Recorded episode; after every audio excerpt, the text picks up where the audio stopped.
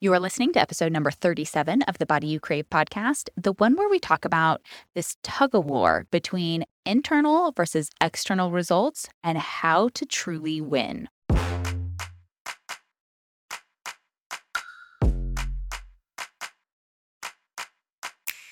I'm Master at Life and Weight Loss Coach Jillian Lama, and you're listening to the Body You Crave podcast, where you'll learn how to end emotional eating, lose excess weight, and feel amazing in your body. No cheating required. Keep listening, and I'll show you how.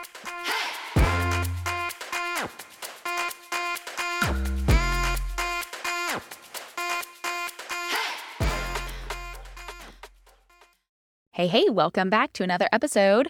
So, today, being that we are in the month of February and today is actually Valentine's Day when I'm recording this, it's a great time to talk about self love again. And I want to talk about this concept of self love is great, but weight loss is better because that is what I thought for a very long time. I thought once I lose the weight, then I'll love myself more. Then I'll talk to myself nicer. Then I will do these things and I will have these thoughts about myself. I'll have the self love piece, but only after I lose the weight. And so I was caught in this, yeah, yeah, that's great, but actually I just want to lose the weight. Like, really, if we could just do that.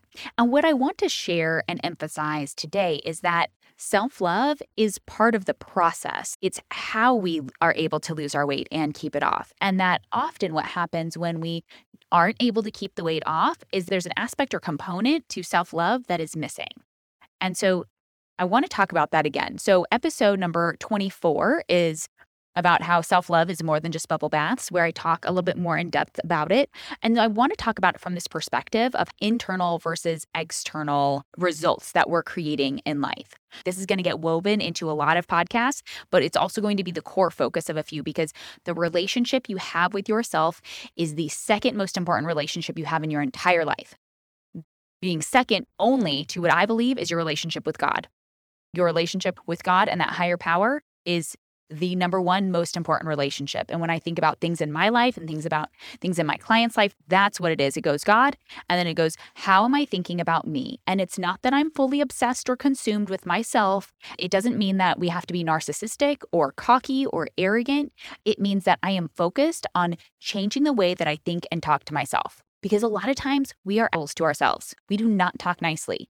And so, really looking at how do I change this, that's how I can start to show up as a better me in every other area of life, in my career, in my marriage, with my kids, as a parent. And so, self love starts with thoughts about yourself. That's the foundation. Self love is your thoughts about you. And by working on our self love and changing that, the place we start is with our thoughts about ourselves. That's it. So when you make a mistake, when you don't create the results that you want, when you only get one thing done for the day instead of 12 that were on your to do list, when you're running late, when you have a fight with your spouse, this is where it's important that we think about how do we truly think about ourselves. And this is often the type of thing that we are going to be eating over and emotionally eating over when we're not truly honest about the thoughts about our life. Thoughts like, maybe I should be doing more with my life, or I'm in a job that I really hate, or they're not using my skills. I'm not living up to my full potential. I'm in a relationship where I feel trapped, or maybe the other person feels very overbearing, or I feel like I've lost myself. I don't know who I am anymore. That's really what we want to tune into because that that subtle undercurrent of not feeling good enough, thin enough, pretty enough, smart enough, all those things are just going to fly under the radar. And that at the end of the night is what we're going to be eating and drinking over. And so we want to start to change the way that we think about our life and change the way that we think about all these different areas and ultimately about ourselves. Your relationship with yourself is what allows you to create relationships with other people. I get to be the best version of me. And when I show up as a better version of me, I'm a better mom. I'm a better wife. I'm a better sister. I'm a better daughter. I show up as a better version of me. And so, whether it's with colleagues, with extended family, with friends, with family, you can be a better you. But the first place you want to start, rather than trying to fix other people, you want to look at can you fix yourself first? how do we take responsibility for that relationship? How do I start to show up and look at how do I want to be and how do I want to respond and how can I manage my own thoughts and emotions? And so we can't expect other people to do for us what we are not willing to do for ourselves. And this was something that I noticed early on was that I was expecting Zach to compliment me and I wasn't complimenting me. And it was like I expected him not just to compliment me, but to out compliment all my negative, shitty thoughts about myself too I could nitpick and be critical and judge, but he needed to compliment me. He needed to say how beautiful and affectionate and gorgeous I was. That was his responsibility. And I just had that backwards because I needed to be showing up. I needed to be the one doing that work. And when I'm doing that work, I don't need him to do it for me. I'm not looking for him to fill this void or to fill this need because I'm learning how to think that about myself. I'm learning how to change that conversation. But I can't expect him to do something that I'm not willing to do for me. Buying flowers is another great example. I can't tell you how many women sit around waiting for their husbands to buy them flowers. Buy your own damn flowers. It is not that hard. I actually love buying my own flowers. I get to pick out what kind I want, what colors I want, what I like, how I want the mood and the atmosphere and everything. I love buying my own flowers. And I haven't bought them as much recently. Actually, since having Caleb, I would say I've fallen out of that habit. I don't know why exactly. That's a really good thing to think about. But back in 2020, and even 2019, I bought flowers for myself every week, sometimes every other week, because sometimes they might last a little bit longer. But it's like whenever they were dead and wilted, all right, time to get some new ones. And there was no problem with that. I don't have an issue. And when Zach buys me flowers, it's a bonus. It's, oh, that's wonderful. I love that. But I'm not waiting on him. It's not a requirement. And so, one of the pieces here is learning how to love yourself unconditionally. So, you don't have to earn your positive self talk, you don't have to earn your self love. And that's going to feel very uncomfortable for a lot of you. It was very uncomfortable for me especially at the beginning, because I was so used to I earn love through accomplishments or I have to do these things and I have to do enough. It wasn't enough just to do one or two things. Like I have to do it all. I have to have all the pieces. Everything has to come together. I have to be making the money and have the title and have the house and I have to have the body, all these things. And then I can love myself. But really, I've got that all wrong. I've got it all messed up. How do I start to love myself unconditionally? How do I learn how to have my own back when I make a mistake? How do I praise myself for the action, for the attempt, even when I make mistakes or I get things wrong? How do I have that compassion and understanding and learn from it? Learn from our mistakes, learn from our failure. And the only way we can do that is with self love. And this is how we learn how to love others unconditionally. This is how we love kids unconditionally. And I felt a little convicted because uh, last week at Bible study, we were talking about how to love your spouse unconditionally. And I could tell, I was, ooh, really? Like, I have to love my husband unconditionally? You mean he doesn't have to earn it by doing the dishes? He doesn't have to earn it by giving me compliments? He doesn't have to earn my love with gifts? Oh, now there's a thought. And that brought up some other concerns of what if he's a jerk? What if he's mean or he's rude or he's disrespectful? Or what if he crosses boundaries? Or what if he doesn't treat you well? Or my brain wants to go to all these things. Not that's how Zach is operating, but it's just that defense mechanism coming up. And so it's okay. How do we learn to love others unconditionally? We have to love ourselves unconditionally. And we learn how to love unconditionally because of how God loves us. And so who am I now to place conditions and requirements on what my love should look like for other people? God can love me unconditionally, but I can't love me unconditionally. I have a very misunderstood view of God if that's what I am thinking. When we really stop to think about this creator of the universe, this all knowing, all powerful being, if he can love me unconditionally and forgive me but I can't forgive me? Am I saying that I'm better than God now? These are just some things to think about. These are some things that have come up for me over the years. Oh, maybe I do need to work on that. And that feels hard because I've just been trained and conditioned. I have to earn love. I have to earn approval. It's my accomplishments, it's how much I'm doing.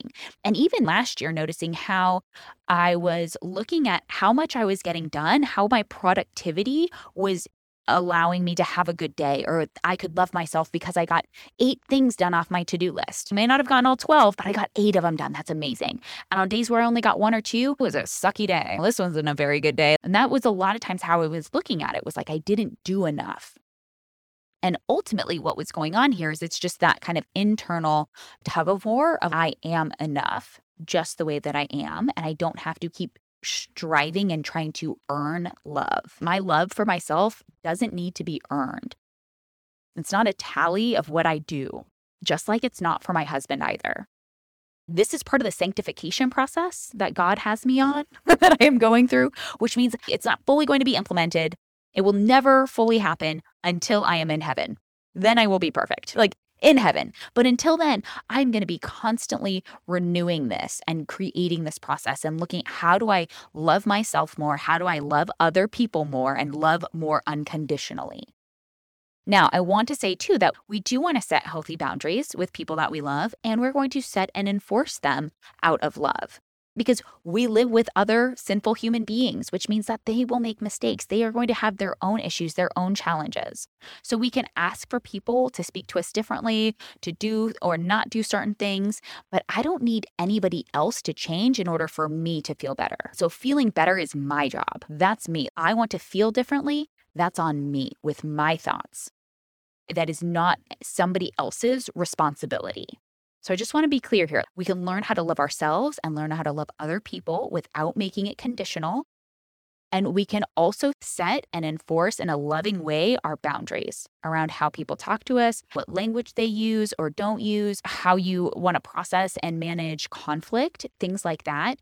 That's 100% normal. So I just want to like weave that in because there's that part of me that's well, we still want to have good boundaries we still want to make sure that we are treating ourselves with love and respect, which means that other people also treat me with love and respect. And when somebody is not doing that, I am going to have that hard conversation and we're going to talk about it. Part of self love is having those hard conversations. It's having my own back and standing up for myself and saying, hey, this was out of line. This is not acceptable. I don't want this going forward. And if that's not something that you can handle, then this may not be a relationship that we can both stay in. But we can do that in a loving way where it's out of love and respect for yourself that you don't get to scream at me or you don't get to cuss at me. Those are some boundaries for me that I have decided that's how I want to show up. I don't want to be doing that to other people and I don't want other people showing up doing that to me. So let's talk about this kind of tug of war that often happens between the internal versus the external result because weight loss is more of that external result and Self love is the internal result. And so, what happens is as we're on a journey, we are often creating both. We're creating internal and external results. And they typically go hand in hand, things that we work on at the same time. And a lot of times, though, we get very focused and caught up on the external result. That's what I think I want because I think that once I have it, then I will feel the way that I want to feel about myself. Then I will think the way that I want to think about myself. That's often what happens. It's like the internal results are nice. That's great. Confidence is great, but I really just want that new job. Self love is great, but I really just want the body. What I know as a coach is that what we're really looking for is just to feel a certain way. So, anytime we seek change, we're really just looking to feel differently about our lives, to feel better about your job, your career, your body, your spouse, your kids. So, we think that the result is what's going to create this feeling and we just have it backwards. The result isn't what creates the feeling, it's your thought that creates the feeling. And so a lot of times what happens is we just mix things up. We think once I have this result, then I get to think the way I want to think, then I get to feel the way I want to feel. It's the have, do, be. I have to have the weight loss before I can be confident or before I can be pretty or before I can be proud. So before I can be the person that I want to be, I have to have the weight loss first. That's how we often mix it up. But in reality, I have to be, then I can do, and then I will have. So I have to be the person who is proud and who is confident and who is strong and who is loving and loves herself. And then I will show up and I will take the action that's going to create the results that I want. So it's not that self love is out there on the other side of weight loss. Self love has to happen right now. But we're going to work on both at the same time. Self love is woven into the whole process of how we lose our weight and we keep it off. We maintain that weight loss and we maintain that relationship with food and body and the scale and ourselves. And that's how this whole think, feel, act cycle works. So it's our thoughts that create our feelings that drive our action. And then because of those compounding actions, now we create results that we want.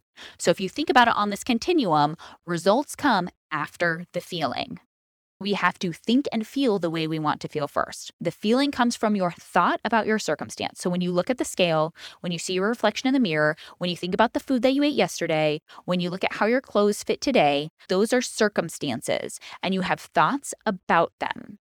Those thoughts are what creates your feeling. So it's 100% normal to use your result to create your feeling. That's how we've been conditioned to think. We have 60,000 thoughts every single day. Most of them are subconscious and they come in so quickly and we're so used to them that we often don't even realize it. So we're all just running around with half managed minds. We all just have a bunch of thoughts and a bunch of fears, a bunch of worries, a bunch of things going on in our head that we aren't even fully aware of, all going on at the same time.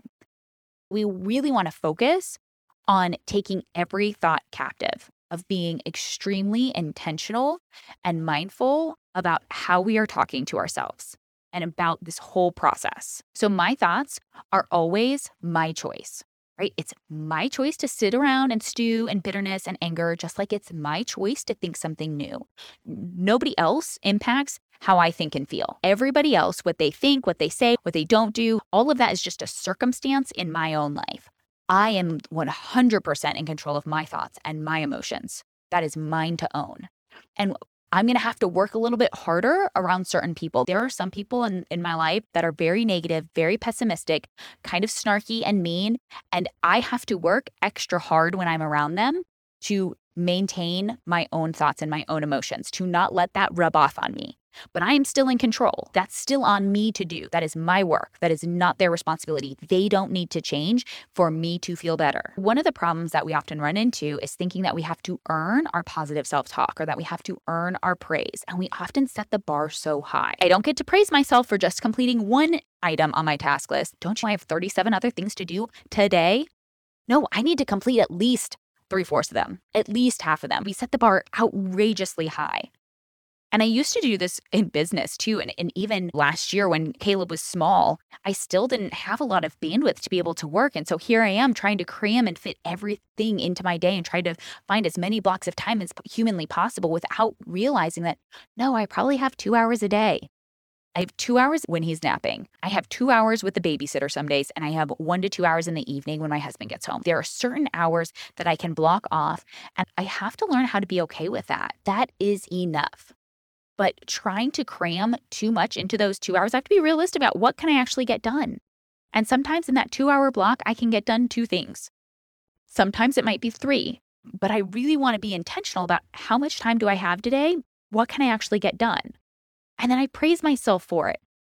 I don't keep looking at all the other things that I have to do or all the things that I didn't get done. That doesn't do me any good.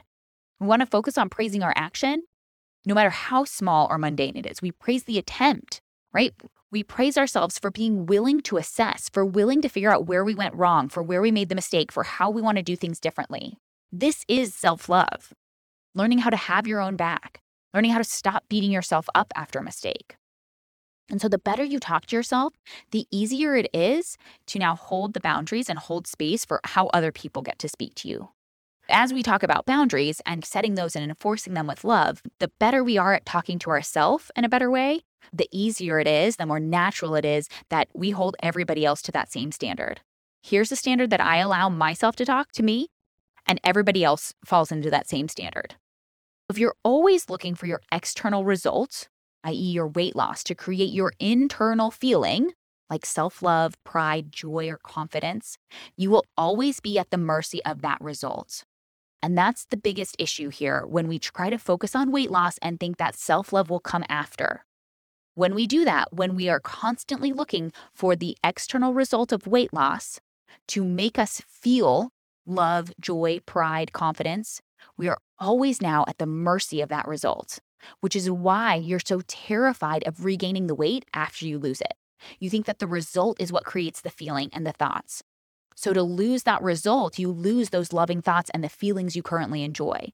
And now it's back to shame, self loathing, criticism, deprivation, restriction. We go back into what we know. And this is also why when you lose the weight, you still hold on to that shame, guilt, restriction because you don't want to regain the weight. And that's the only way you know how to stay there because that's how you got there. How you get there is how you'll be there, it's how you'll stay there. And most of us don't understand that. We think that how we get there is different than how we're going to stay there. So it's I just have to do the diet till I lose my weight and then I can go back to eating whatever I want or then I go back into maintenance, but we don't ever learn how to maintain. We don't ever fully understand and implement that maintenance mode. We don't understand our thoughts driving us to eat, especially when we're not hungry. There's some very big missing puzzle pieces here. Like a lot of people, a lot of diets have really good intentions, but the implementation of it and how we actually live it out is often flawed.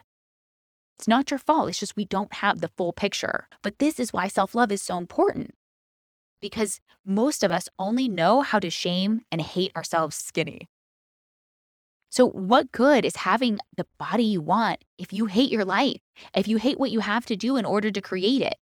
Because, spoiler alert, that's what you got to do to keep it. And this is why the weight loss doesn't stay off, is that you never learned how to change your thoughts about yourself, about food, about exercise, the scale, your body, your life. This is why the weight is still playing this yo yo roller coaster game of being up and down and up and down because we never change how we think about ourselves. And how we talk and think about ourselves is tied so directly to our weight that the moment the result goes, the shame and restriction and guilt comes right back. We only know how to hate ourselves thin.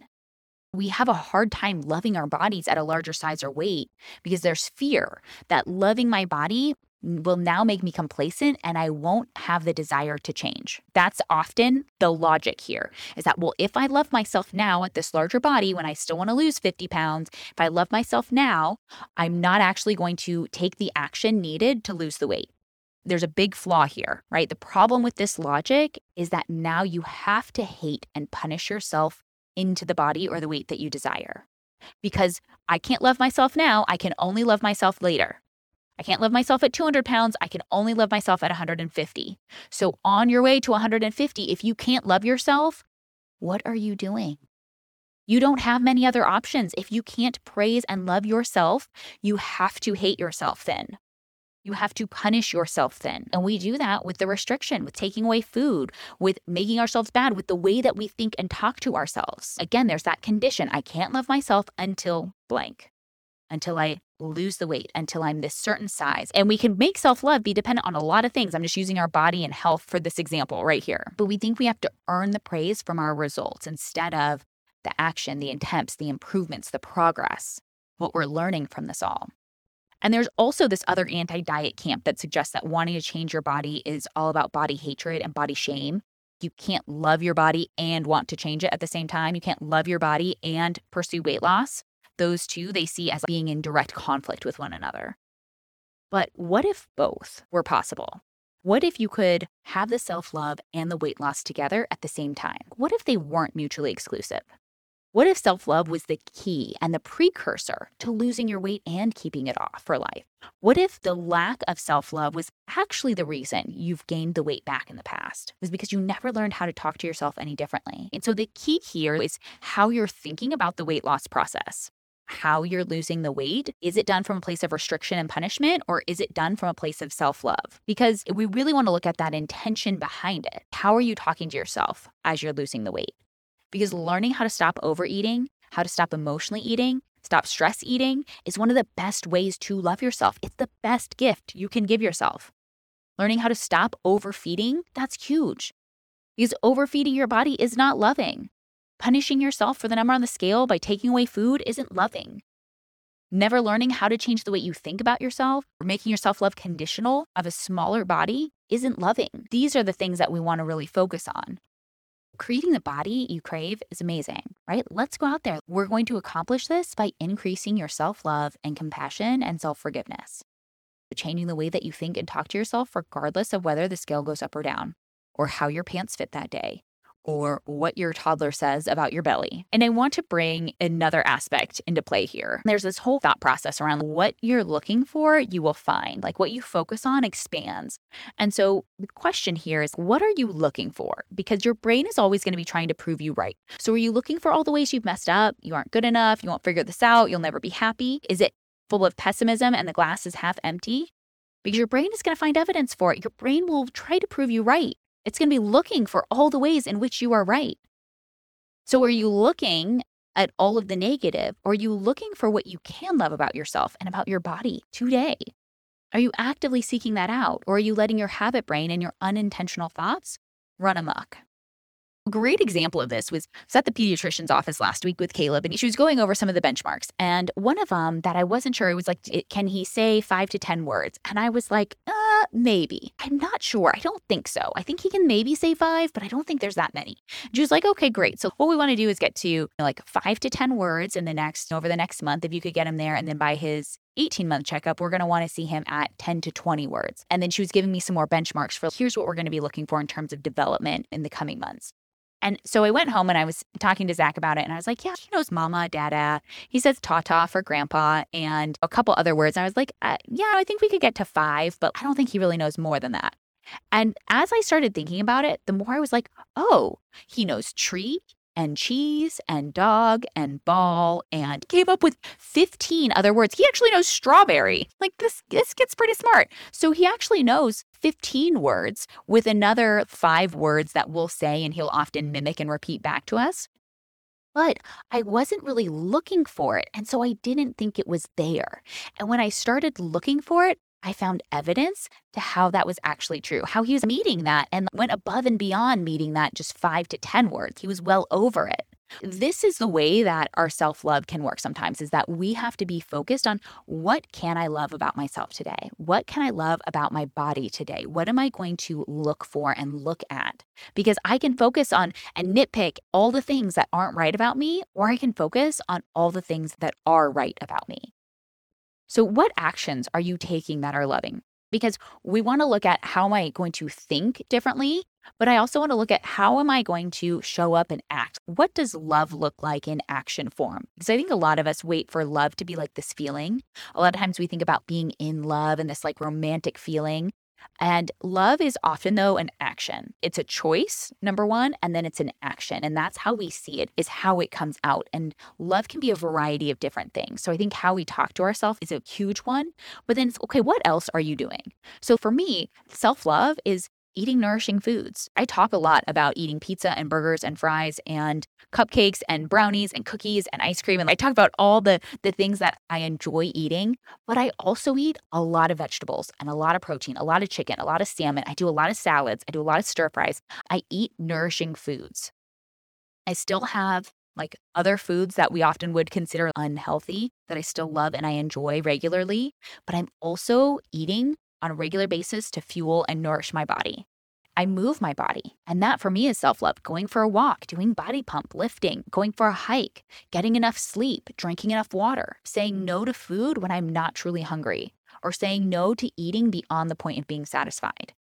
And being able to assess without shame, judgment, and more restriction when you give into a craving or you overeat or you emotionally eat, do you have a process where you can assess it from a place of curiosity and compassion? Because this is often a missing piece. One is the assessment piece, is like we're not very good at assessing.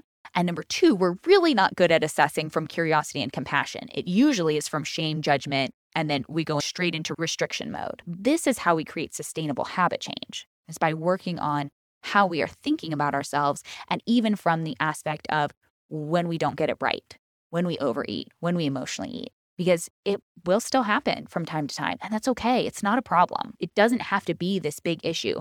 I've taken my emotional eating from once or twice a day to once a month, massive improvements, but it still happens from time to time. It still comes up occasionally. A lot of times, though, it's not, oh, I'm so full, I feel like I'm going to puke. It's, oh, I had an extra two or three bites that I probably didn't need.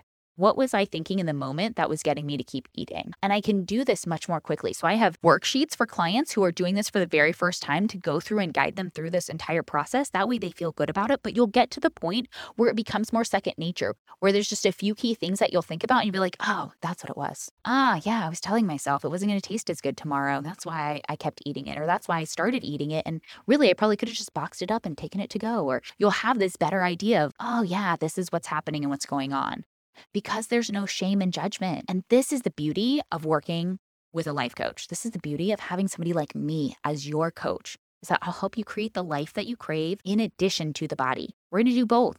We're going to increase your self love and I'm going to help you lose weight. I'm going to help you create the body and the life that you crave. And I'll help you think and feel the way that you want to right now without being at the mercy of your results. So you'll get to feel proud and happy and content and at peace with yourself and with your body You'll feel at ease around food. You'll have the freedom to say yes and no as you desire. I'm never going to tell you what you can and can't eat.